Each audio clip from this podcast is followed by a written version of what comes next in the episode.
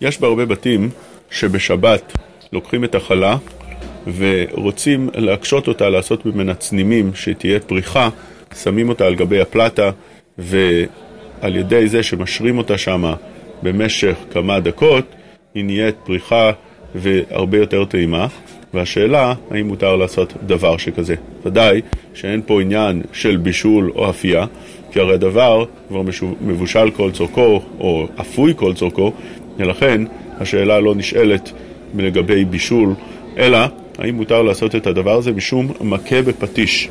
יש בביאור הלכה בשי"ח, הוא מביא את ההלכה שהשולחן ערוך כותב, שאסור להדיח דברים שנקראים מליח הישן, שהוא כמין דג שנקרא קוליאסי ספנין, ודבר שכזה לא שורים אותו בחמין בשבת, רק מותר להדיח אותו. ואת המליח הישן הזה שעליו אנחנו מדברים, גם אסור להדיח.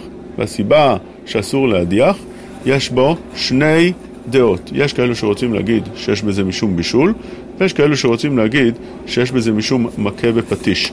כך כתב הלבוש, כך כתב הפרי מגדים.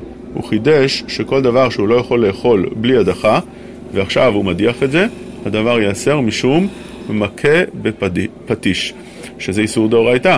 על זה כותב הביאור הלכה שלא מסתבר בכלל שדבר כזה יהיה אסור, ואין מכה בפטיש באוכלין. כך הוא מסיק להלכה. מה יהיה הדין דבר שהוא כבר ראוי לאכילה, כגון אותה הפת, אותו הלחם, אותה החלה, שהיא ראויה לאכילה, האם יהיה מותר להקשות אותה, לעשות אותה ראויה לאכילה בצורה אחרת? כאן הגיע הספר שואל ומשיב, ואותו אה, פוסק כתב שהרי ברמב"ם כתוב שאסור לרפות דבר קשה ואסור להקשות דבר רך. אם כן, גם אותו הלחם שאני נותן אותו על גבי הפלטה, אני מקשה אותו והוא נעשה צנימים, יהיה בכלל אותו איסור. וזה נכלל כבר בתוך איסור בישול. לכן, לפי שיטת השואל ומשיב, הדבר הזה יהיה אסור. כותב הרב בן איש חי ברב פעלים, כמו אותו הדעה, כמו אותו איסור שואל ומשיב, גם כן לאסור. חכם עובדיה תפס על אותו הספרים, אותם הספרים, והקשה עליהם כמה וכמה קושיות, ואומר שלא שייך מקשה דבר רך ומרכך דבר קשה, רק לגבי דברים שהם לא אכילה. אבל דברים שהם אכילה מותר, כמו שמותר לאדם לשרות במרק רותח לחם יבש כדי לרככו. אין בזה איסור, כך כתב הכנסת הגדולה, וכך מנהג העולם, לשים את אותו הלחם בתוך המרק, או לעשות דברים שהם מהסוג הזה, ולא מצאנו איסור לרכך את אותו הלחם שהיה נוקשה עד עכשיו, אותו דבר יהיה מותר הפוך, לקחת את אותו הדבר הרך ולהקשות אותו. אם כן, מצאנו שיש בזה מחלוקת. הבן איש חי כותב לאסור, חכם עובדיה כותב להקל, והרי לשיטת הבן איש חי, האיסור הוא איסור חמור, יוצא שזה איסור תורה כאן.